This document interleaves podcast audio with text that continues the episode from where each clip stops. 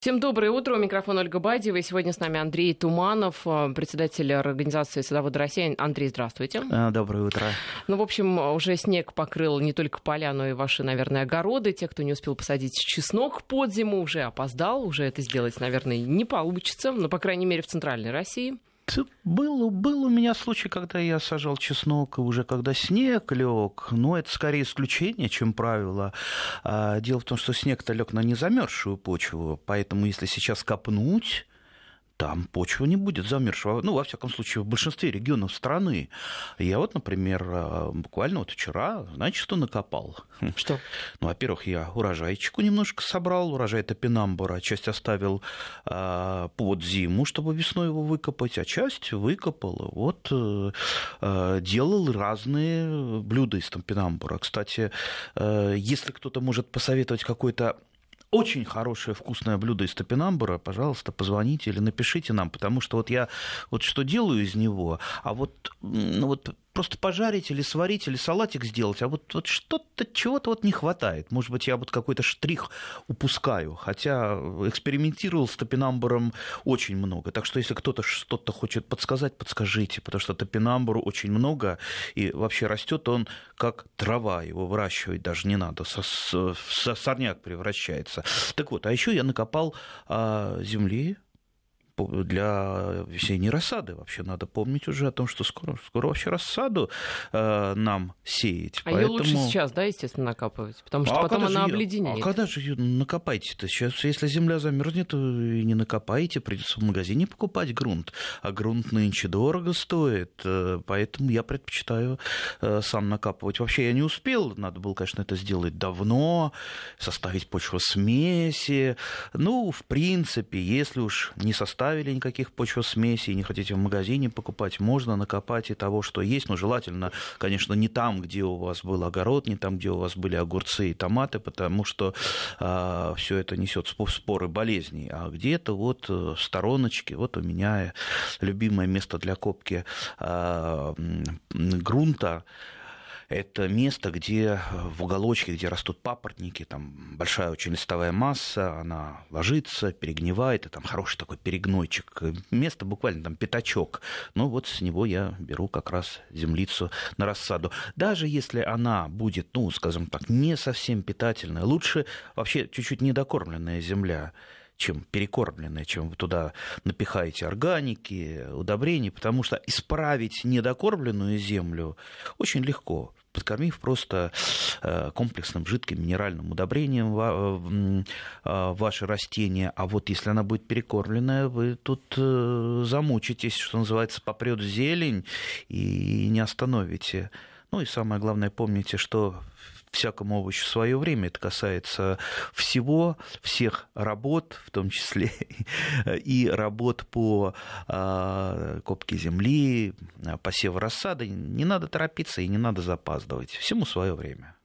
Ну, а что касается вот того, где вы храните эту землю, которую накопали, как ее лучше? На балкон положить, пусть она там промерзнет, либо дома хранить? В принципе, можно и на балконе, но ясно, что лучше там хранить, где это не мешается, потому что если будешь, там, поставишь это посреди комнаты, там, пару ведер, это будешь постоянно спотыкаться.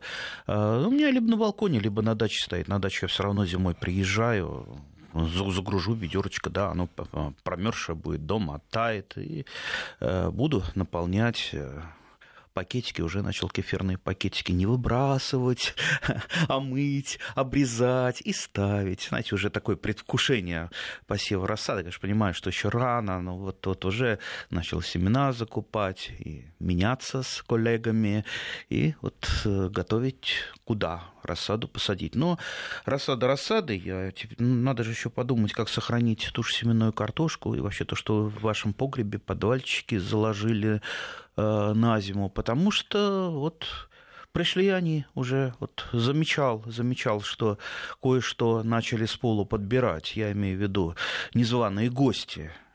Мышки, ну, у меня, например, мыши-полевки чаще всего приходят. Бывают и крыс приходят, особенно в тех местах, где недалеко либо какой-то там скотный двор, либо курятник, там, где есть пища, там вот крысы бывают и расходятся по частным домиком. А вот мыши, полевки, они, как правило, приходят из поля, там подъели там зернышки все и запас свои, и пошли по дачам грабить дачи. Ну вот, уже приготовил для них, вот, выставил мышеловочки, клеевые приманочки на клее. Ну, и а какие-то вот более гуманные способы есть? Просто отпугивание? Отпугивание. Отравленная приманочка — очень гуманный способ, продается в магазине. Это же не гуманно, мышка же умрет. Да, умрет. А гуманные есть? Гуманные есть, но они не работают. Ну, можно купить какой-нибудь отпугиватель. Там за 2000 рублей видел в магазине. Ничего не отпугивает. Но если мышь голодная, как ее отпугнешь? Если вы голодный, в столовой поставили какой-то отпугиватель, вы же не пойдете мимо столовой, потому что... Нет, если там надпись «Не влезай, убьет», то, конечно, пройду мимо столовой. Да, но это значит, недостаточно голодны будете. А вот, например, тоже грызунов-зайчиков, есть такие грызуны, отпугнуть можно, так ты их не поймаешь. А как отпугнуть? Вообще про зайцев что мы знаем? А что вы знаете про зайцев? Ну что, они меняют цвет? Ну да, поменял цвет, стал заяц-беляк, прибежал на ваш участок, погрыз веточки. Очень интересно, он веточки грызет, как будто вот бритвой или острым ножом срезаются, особенно молодые веточки у яблонь. Жалко, конечно, но это, в общем-то, восстановимо. А вот если он штамп погрызет, стволик, особенно с молодой корой, да еще в круговую, тут уже деревца не спасешь. Все, придется новое сажать, и нечего на зайца обижаться. С зайцами, если не бороться, ну вот надо их отпугивать, ведь заяц, он трусливый, это мы все знаем, да? А еще мы знаем, что он косой, видит плохо, да? Значит, что у него хорошо развито? Обоняние. Ну, естественно, обоняние и слух. Да, слух, наверное. Да. Так вот, чего больше всего заяц боится? Ну, кроме волков. Собак. Ну, то есть, в общем, волк, да, псовых всяких. Псовых, да. Тех, кто может покусать, погнаться и так далее. Ну, естественно, и человека. Если у вас такая стоит заснеженная дача, вы туда не приезжаете, не натаптываете, там не ведете никакую хозяйственную деятельность, то и человеком не пахнет.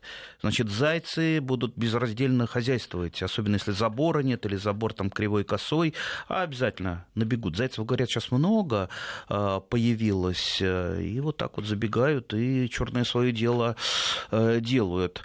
А вот если все-таки не приезжаете на дачу, рекомендую вам какому-нибудь обратиться к собачнику и попросить у него какую-нибудь собачью подстилочку, которая с собачкой так хорошо-хорошо пахнет. Если на деревце вы ее повесите, вот этот запах, как правило, он отпугнет зайца. Заяц очень хорошо чувствует и очень боится запаха собак. Но можно пойти по какому-нибудь по другому пути, там что-нибудь сквериков понабрать и понакидать. Ну, это уже, так сказать, ну, что называется, если не брезгуете. Так что лучше предусмотреть все сейчас. Ну, кстати, можно и защитить механически, просто пергамином обернуть, пергамином, рубероидом, любой материал, который есть у вас, остался, обернуть штамбы ваших яблонек и завязать веревочкой. Вот. Ну, то есть все-таки по отношению к зайцам есть более гуманные методы, нежели по отношению к мышкам. Ну, заяц, он, да. Сообразительнее, да, он чем мышь. Менее голодный. Ближе к человеку, чем мышь, наверное, зайца жальче. Так что, ну, боремся вот такими вот методами. А заборы помогают или нет? Ну да, помогают. Ну, заяц же, он не это самое, не котик, он же через забор-то не сиганет, если только забор не очень высокий. Поэтому там, где есть заборы, ну, опять же, там, где все-таки какая-то хозяйственная деятельность ведется, там сторож ходит, желательно с собакой, там, как правило, зайцы не нападают. А вот мыши, наоборот, на запах хозяйственной деятельности с огромным удовольствием приходят из полей и начинают пожинать. То есть заборы не помогут? Забор против мыши. Да. Ну, наш постоянный слушатель из Мелитополя, сообщает о том, что слушает нас раньше, поскольку на Украине перевели часы на зимнее время. То есть, видимо, там сейчас уже... Зима. Нет, там сейчас 7, наверное, утра, если я не ошибаюсь. Ну да. Так вот, по поводу гуманных способов предлагает слушатель наклоненную 6-литровую ПЭТ-бутылку. Ну, то есть вот эту вот пластиковую бутылку, в которых продается, видимо, вода, да, такие вот, знаете. Ага, мышка залезает, бутылка перевешивает, и мышка не может вот оттуда выбраться. Вот что дальше, я не знаю. То есть как использовать, не очень понятно. Не, ну, смысл такой, что она такая качающаяся бутылка, мышка туда залезает, и вот этот вот противоположный конец перевешивает, и бутылка становится в вертикальное положение, и мышь оттуда вылезти уже не может. И есть вы можете способ. Эту мышку усыновить, кормить ее уже на добровольной основе, если очень хотите, если вам жалко их убивать. А когда-то я ловил мышей таким совершенно простым способом. Там пол-литровая баночка ставится на 5 копеек, старые, сейчас уже не знаю, там на 10 рублей, наверное, да? Только 10 рублей надо вот так вот с таймя поставить, и очень трудно настроить эту баночку, чтобы она не упала. Но, в принципе, если руки на месте и не дрожать, то можно. Да, а предварительно еще туда на баночку налепить на дно хлебного мякиша, и туда можно в хлебный мякиш там вставить кусочек сыра или колбаски, чтобы это еще пахло. Вот чем мышка приходит, и так лапками по стеночке раз-раз-раз-раз-раз, чтобы залезть, еду достать. И, естественно, вот эта монетка слетает, и банка захлопывает. Приходите. Покажите, как баночку ставить, я не поняла. Так, баночка. Вот, условно говоря, баночка. Да. Так. Дном вверх она вот ставится, так. Немножечко приподнимается вот с одного наоборот. Края, да, и под этот край вертикально ставится монетка. И вот вам нужно как-то вот сбалансировать, чтобы это все стояло. Но все равно это достаточно вся неустойчивая конструкция, что даже мышка ее сбивает, и она оказывается, когда монетка падает, под этой баночкой. Приходите вы, гуманный гуманист, там мышка. Там сытая мышка под вашей баночкой. Сидит, да, вы ее берете, там подсовываете фанерку под баночку и идете куда? Выпускать ее? Куда только? Вот я не знаю, куда вы идете дальше. Ведь она к вам опять придет. Придет, особенно к гуманистам, да. Поэтому, ну, не гуманистов знаю. Любят, понимаете, это вообще...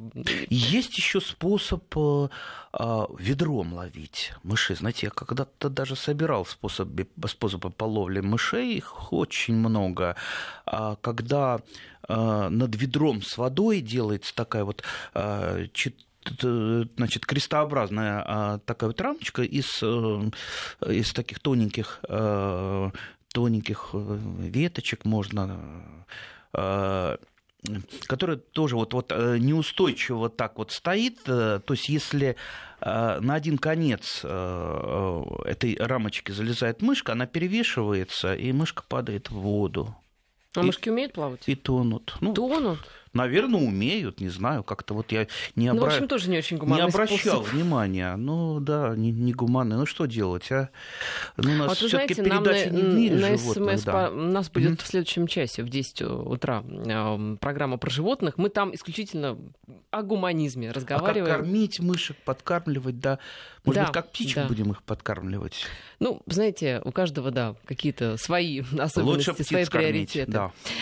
Наш СМС-портал 5533 в начале слова «Вести» писать не забывайте. Из Челябинска нам предлагают вот такой способ. Прибор ультразвук. Пользуясь 10 лет, крысы и мыши стаями убегали.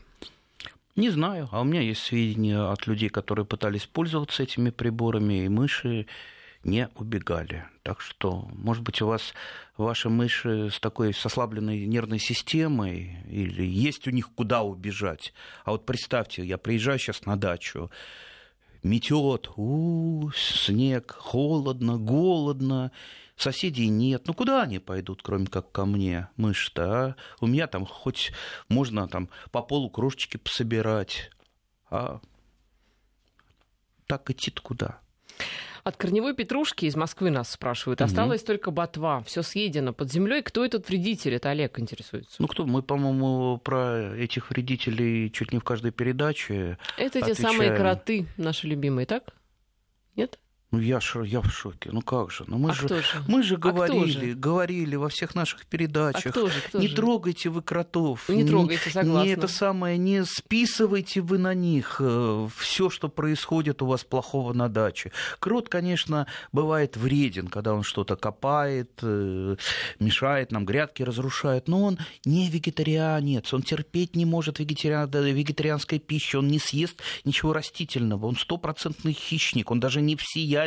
Он хищник, он ест червячков, жучков, всякую живность. А вот всеядна – это водяная крыса. Водяная крыса, она не обязательно где-то там в воде живет, а обычно где-то канавы, какие-то вот склоны, делает норы и подрывает, да, кстати, кротиные норы иногда используют, и подрывает ваши грядки снизу, может скушать морковку, вы ее выдергиваете, а там ничего нет, все съедено, или свеклку изнутри, прям снизу выедает. Водяная крыса называется, гадкий-гадкий очень вредитель, который может перепортить, в общем-то, урожай даже на грядке. Мыши-полевки так себя плохо не ведут, и даже обыкновенная крыса себя так плохо не ведет. Поэтому вот против этих вредителей, кроме как отравленных приманок, не могу предложить. Кстати, раз уж мы заговорили про отравленные приманки, ну, естественно, не пользуйтесь никакими книжками или интернет-советами по приготовлению отравленных приманок, потому что приготовление отравленных приманок, это такая достаточно сложная и опасная вещь, что... Чревато отравлением вас же самих. Вы первые отравитесь. Угу. Лучше купить в магазине, причем сейчас в магазине продаются отравленные приманки с разными вкусами. Вот если, например, мою семенную картошку поели в прошлом году, да, какие-то картофелеядные мыши, который именно вот по вкусу пришелся мой семенной картофель. Естественно, я поехал, купил в магазине отравленные приманки со вкусом картофеля. Понюхал, да, действительно, картофелем пахнет. Ну, и мышкам разложил. Все, перестали портить. Хотя обычно ведь начинаешь заниматься защитой чего-то, когда уже часть погибла, часть уже съедена. Вот так у меня получилось. Ну, где-то там минимум треть семенной картошки съели гости незваные. Про котов нам напоминают? Про котов. Да. Про котов. Да, приехал прошлый год тоже в такую метель на дачу, печку затопил, думаю, сейчас поем, там, молочка выпью, а кто-то под дверью сел и так мяу, мяу, я открываю, там такой заснеженный, бедный кот, пришлось кота пригласить... Да, на веранду, налить ему молочка. Он, естественно, туда, к теплу, к печке. Пока я был на даче, его подкармливал. Потом пришлось, конечно, все равно его выпустить. Пошел куда-то к соседям. Дорогие друзья, не оставляйте вы ни кошек, ни собачек на даче. Да, часто так бывает. Возьмут какую-то животинку, наиграются за лето и бросят на дачу. Эти голодные коты и собачки ходят. Хорошо, сейчас на даче все-таки люди живут, их подкармливают. А так, конечно, жалко. Кстати, коты дичают. Видел я таких полудиких котов. Кстати, полудикий кот, он не безопасен на вашем участке, потому что он уничтожает птичьи гнезда, ловит птиц, и там, где такой полудикий кот поселился, там, как правило, этой птичьей живности практически не остается, все съедает. Так что лучше пусть кот будет пушистым, домашним, теплым и живет там, где тепло, а не бегает где-то там по холоду и не ест наших друзей птиц. Да, по поводу отравы для мышей нам пишут, что не рекомендую, потому что мышь умрет, а будет запах, а прибор, тот самый ультразвуковой, их прогонит. Насчет прогонит, еще раз говорю, что не совсем достоверно, мне кажется, эти сведения, потому что слишком это, знаете, одни говорят, что гонит, другие говорят, что не действуют. Знаете, давайте подходить уже так опытным путем. Лучше не покупать этот прибор, потому что он дорого стоит, а, например, взять у соседей, попробовать. Если он у вас действует, все нормально. Значит, мыши подвержены, слабохарактерные, со слабыми нервишками, и все нормально. Тогда можно и купить. А если не действует, ну, отдадите этот прибор назад и к старым добрым ядам. Кстати, если яду не хотите применять, знаете, можно... Вот это тоже такой бабушкин-дедушкин способ, когда-то меня учили. Немножечко цементика мешается с сахарной пудрой. Так. Да. И для мышек ставится... Там 50/50, по-моему, сейчас не помню, да, 50/50. Желательно еще какой-нибудь водички поставить, потому что мышка поест этой сахарной пудры с цементиком, ей надо попить. Ой, дальше не буду продолжать. А тут точно нас, защитники животных. Давайте к вопросам перейдем. WhatsApp я наш напомню. +7 903 170 63 63. Можно ли одевать на ствол дерева утеплитель от канализационных труб, от зайцев? Спасибо. Утеплитель от канализационных труб. Это такой этот самый стекловату, что ли? Может быть, уже современные какие-то более материалы? Я не знаю, что имеется в виду. Да можно, чем угодно. Знаете, очень хорошо женские чулки работают в этом. Старые, естественно. Так вот женскими чулками обматываешь, и заяц уже не грызет это. Можно, почему нет? Любой подручный материал, он же не этот самый, не бобер заяц, он же не так, чтобы все там перегрызет. Он все-таки там найдет молоденькую кору, ее в удовольствие погрызет. А если там у него появляется какая-то защита, он лучше уйдет к вашим соседям. Угу. Так, что еще вы спрашиваете по поводу того, что вот там кроты, да, тоже многих беспокоит. Все-таки зимой они активны или нет? Или можно не беспокоиться, что зимой там что-то они сделают? А что они могут зимой сделать? Я вот не представляю. Нет, зимой они не активные, но они в такой, все-таки в полудреме находятся. У них есть гнездо. Гнездо бывает там до 2 метров в глубине, теплое, такое там натаскана соломка. И, как правило, в этом гнезде они заготавливают и складывают червячков, слегка надкусывают их и так вот в клубочки складывают, чтобы они не расползались. И вот такие вот живые консервы. И кротик так... кушает этих червячочков и никого не трогает, сидит там себе, там тепло, под землей хорошо ему, так что не надо бояться. Не так страшен крот, как его малюют. Я как-то последнее время перестал вообще... Не так страшен крот, как много кротов. А много кротов не будет. Кроты живут семьями. И у них семья это уже ведь несколько есть штук. Свой ареал. Ну да, мама, папа и там кротята. Вообще я читала, что там мама, папа-то не очень друг с другом живут. Что там папа отдельно, мама отдельно у них. Ну, отдельно, не отдельно. Но когда надо семью там поднимать, растить, они вместе ее кормят, насколько я знаю. Но самое главное, что для крота, вот почему вот те самые норы, на которые мы наталкиваемся, это так называемые охотничьи норы, по ним крот бегает по несколько раз в сутки и собирает там как раз червячочков, жучочков и прочую живность, которая в этой норе там заползает, падает. Вот. И если эти норы у него давно, они как-то вот сформировались, он ничего не копает, ему достаточно. Если мы постоянно закапываем эти норы, он по новой... Придется ему тогда что-то копать. Копает. Пауза и продолжим. Я напоминаю, что Андрей Туманов, председатель Московского межрегионального союза садоводов России, у нас в студии. Спрашивают, помогает ли от мышей чернокорень. Что это? Чернокорень, да, говорят, помогает. Ну, опять же, говорят. Честно говоря, не пробовал ни разу, но по любительской литературе, которую там я изучаю всю жизнь для садоводов-любителей, ну, практически везде пишется про чернокорень как очень интересный такой антимышиный препарат. Говорят, не любят запаха. Еще говорят, не любят запаха сжёной шерсти почему-то. Надо где-то шерсти старой набрать, нажечь от этого запаха якобы мыши. Ну, вот те, кто котов вычесывают, у них наверняка много есть шерсти, да? Да. Но вот я кота вычесываю, он у меня достаточно пушистый, скажем так. Ну, значит, можно продавать, да, можно, в общем-то, шапку из него, да, вязать. Шерсть для поджигания и травления мышей.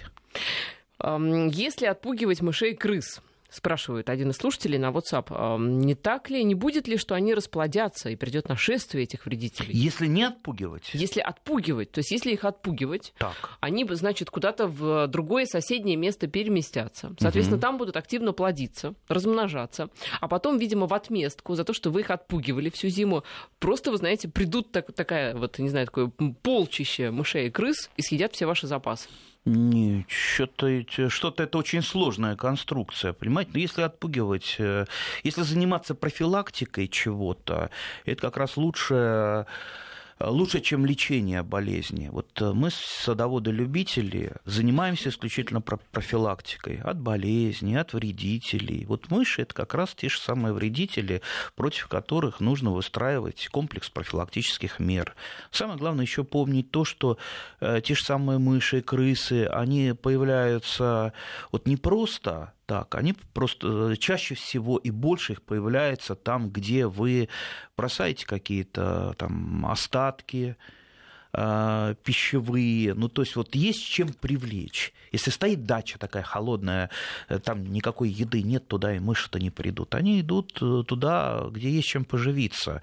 Поэтому, ну, хотя бы сохраняйте какую-то аккуратность, не раскидывайте еду, там, кормушки правильно делайте, чтобы туда мыши, кстати, не забрались, потому что, да, видел я одного человека, который на снег ставит кормушку, и у него на следующий день все съедено там. Он говорит, птицы прилетали, наверное. Я говорю, это не птицы прилетали, это мыши приходили. Кстати, можем насчет кормушек еще с вами поговорить. Я вот сейчас уже кормушечку вытащил из сарая, поставил и потихонечку туда начинаю подкладывать еду для птичек. Есть у меня семечки нежареные, там пол маленького мешочка.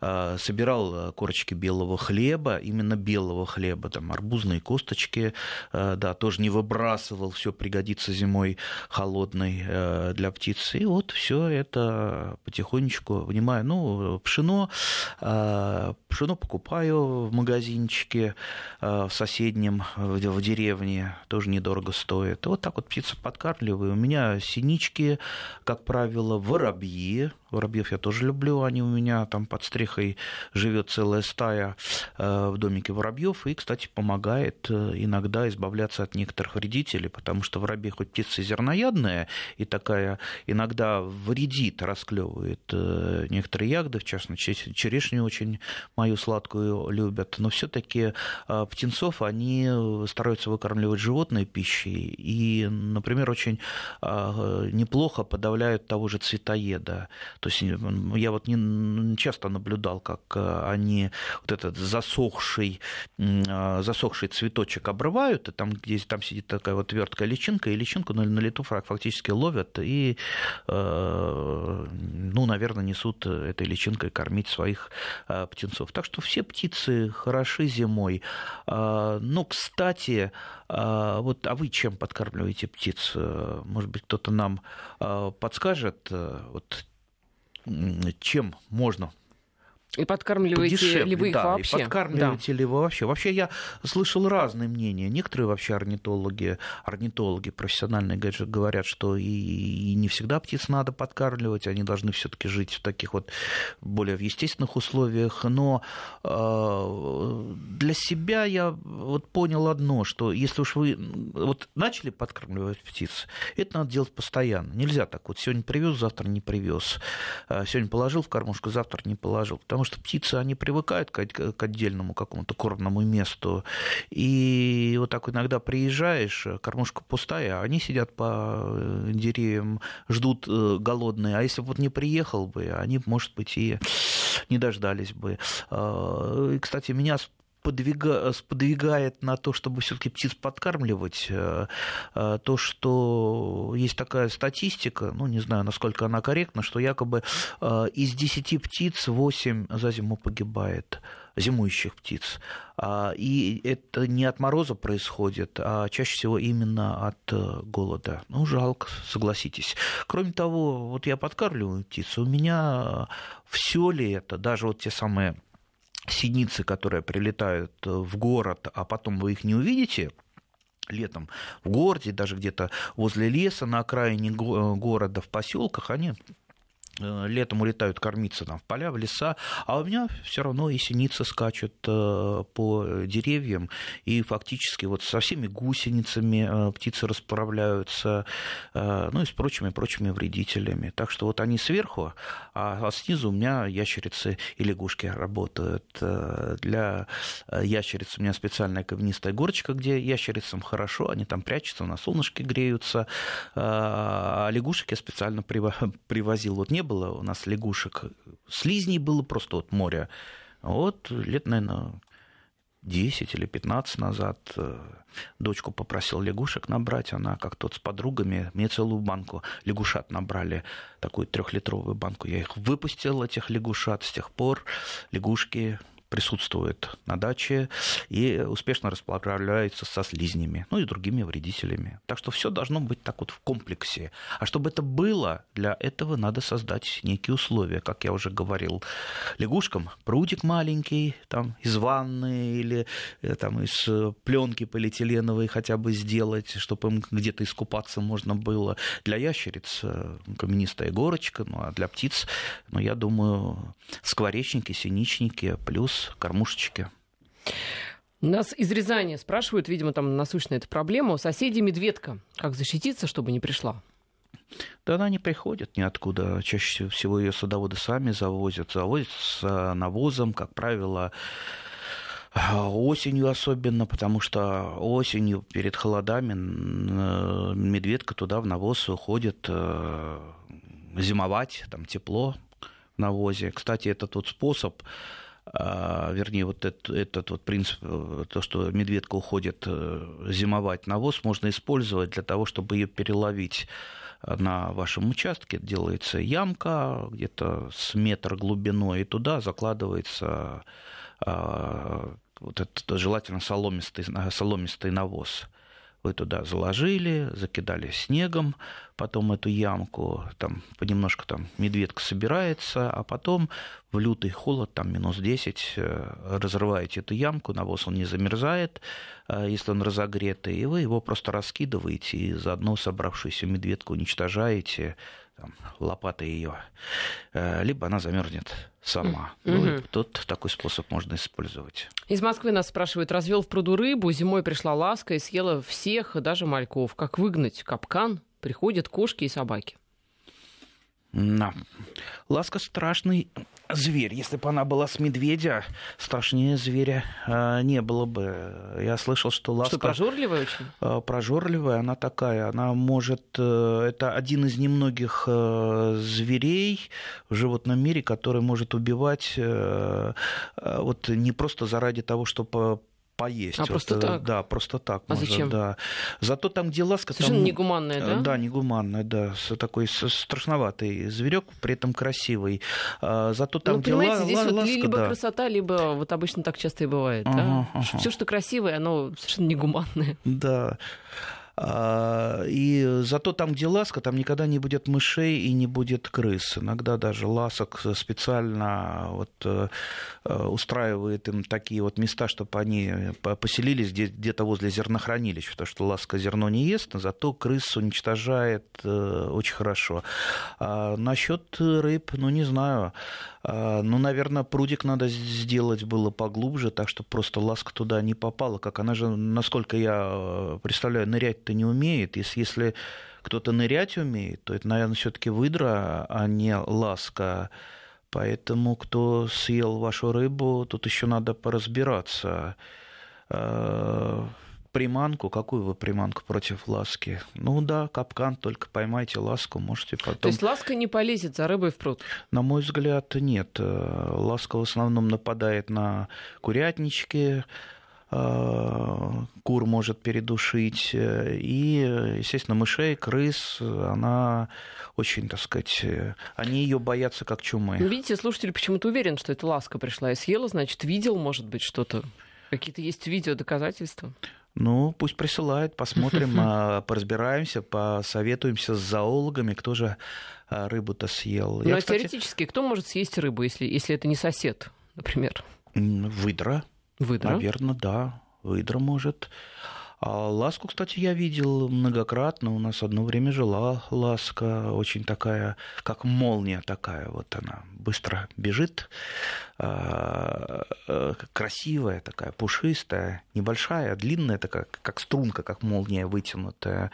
Очень интересный зверек, но, еще раз говорю, очень страшный, который может там всякую мелкую живность попередушить очень быстро. Ну, на хорька, да, похоже, мне кажется, они внешне так.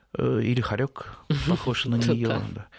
Самое главное, что на морскую свинку они не похожи. Совершенно не похожи. Нам поясняет слушатель, что, который предлагал, который боялся, что будет нашествие крыс, что если все будут заниматься гуманизмом, то с учетом темпов размножения грызунов их будет полчища. Ну, оставим, да, эту тему. А мы разве призывали? Я не призывал заниматься гуманизмом, мы, наоборот... Я призывала. Да. Я не отказываюсь от своих слов. Да. Но сейчас давайте займемся короткой информацией о погоде, затем продолжим. Еще вопрос, а можно ли отпугнуть мышей кошачьей мочой? Вот так, неожиданно. Да, неожиданно. Слушайте, мне кажется, мы уже что только не перепробовали. И шерсть, и ведра, и банки. И теперь, вот видите, уже пошли не просто не сами кошки, а... Знаете, мы с вами садоводы кто? Мы есть опытники. Давайте, сделаем опыты, поймайте кота, возьмите от него биоматериал, попробуйте разбрызгать где-то у вас. Напугайте его, чтобы он оставил добровольно. Да. Ну и посмотрите, что получится, а потом напишите к нам в передачу, получилось у вас или нет. Хотя, знаете, вот вспоминаю одну старую, очень популярную киноактрису, не буду называть, вот как-то приехали к ней снимать телепередачу, у нее большой розовый куст перед домом, и запах от этого куста ужас какой. Оказывается, кто-то... Ужас какой хороший? Ужас какой страшный. Почему? Оказывается, кто-то надоумил эту актрису. У нее эта роза болела и болеет мучнистой росой, что надо опрыскивать по утрам содержимым ночного горшка. И она этим и занялась. Вместо того, чтобы пойти купить нормальный фунгицид, сделать одно нормальное опрыскивание по инструкции, она вот пытается... И помогать это не помогает, и запах отвратительный. Когда я ей рассказал, что вряд ли вам это поможет, она так обрадовалась, ну, наконец-то я перестану этим дурным делом заниматься. Поэтому не всегда какие-то советы, особенно интернет-советы, советы ваших соседей работают. Ну, можете попробовать. Ну, во всяком случае, есть радикальные способы борьбы чего-то с чем. Вот гуманные слушатели, да, нам пишут, что всю зиму подкармливаем птиц пшеном, хлебом, перловкой, для синиц сырое, несоленое сало. Каждый день у нас птичий базар. Красота. Красота. Так, может просто завести кота. Это, видимо, да, по поводу... Кота, а как он будет сидеть? Вы, кстати, можете завести ласку, если у вас это получится, да, конечно. Она отлично охотится на мышей. Да, про ласку мы говорили. Да. Кстати, выяснилось, что ласка плавает. Нам выяснилось, да. Позвонили. Но плавает, но не ныряет же. Насчет ныряет мы ничего сказать не можем. Ничего не сказать видели. Не можем. Да. Поэтому все-таки выдра остается тоже под подозрением по поводу съеденной рыбы. Остается.